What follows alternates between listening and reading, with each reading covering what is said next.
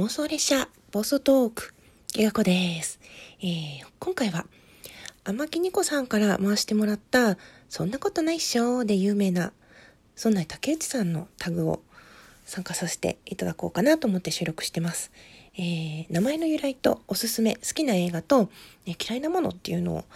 答えていきたいなって思うんですけどまず名前の由来結構あのあちこちで言ったりもしてるんですがあのニュースでたまたま名前を登録するタイミングで鳥獣戯画展がうんぬんってなんかコロナで延期になったからなんかそういうニュースが出ててあいいなと思ってそのまま鳥獣戯画子ってつけたんですけど、まあ、そこからちょっと読めないとか言われてね変な当て字してたんでいろいろ取っ払って戯画子になりました。なんかねこんなに名前を呼ばれることになるアプリだと思ってなくてなんか適当につけちゃったんだけどまあでも今は結構馴染んでね自分の名前として反応できるようになってきたというか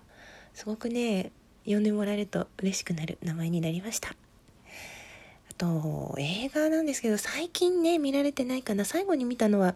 イエスタデイって2019年のビートルズが消えてしまった世界で唯一自分だけがビートルズの曲を知ってるっていう感じの、エド・シーランがエド・シーラン役で出てるやつなんですけど、でも、うーん、そんなに見てない中で、そうなんですよね。あの、ルローニケンシンも一番新しいの見れてないんで、うん、で DVD 買おうかって思ったぐらい好きだったやつ、実際買ったやつをね、おすすめしたいと思います。えー、インド映画のですね、とうまくいくっていうやつで、2013年ぐらいかな、ちょっと前のやつなんですけど、ああ、もうなんか説明しだすと最初から最後まで全部言いたくなっちゃうんで、簡単に言うと、まあ、笑いもあり、涙もあり、見た後が元気になるような、そんな映画で、10年後のとある一日と、その主人公たちの学生時代の話が同時進行していく。あの、インド映画によくあるのは急に歌い出す踊り出すっていうのももちろんあるんですけど私それがすごい好きでもあるんですけどそれとは別にちゃんとその話がしっかりしていてあの唐突にそういうミュージカル系がね挟まるの苦手って人でもぜひ見ていただきたい。あの Amazon プライムでも出てたんでぜひねあの契約してる方は見てみてもらいたいなっていう一本です。あと嫌いな食べ物。うんとね椎茸とかキノコのあのひだひだのところを、くにゃっとした感じがちょっと苦手なのと、貝ですね。貝の見た目がダメです。あと、ホルモンも苦手。くにゃっとしたのがダメなのかな。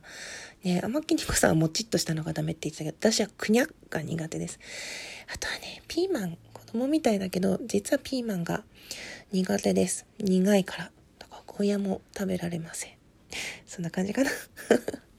えっとですね、この後、バトンはですね、えー、50音順で言うと、田舎の文化人類さんと、えー、歌鳥さんと、トントさんに回したいと思います。どうぞよろしくお願いいたします。最後まで聞いてくださってありがとうございました。ギガ子でした。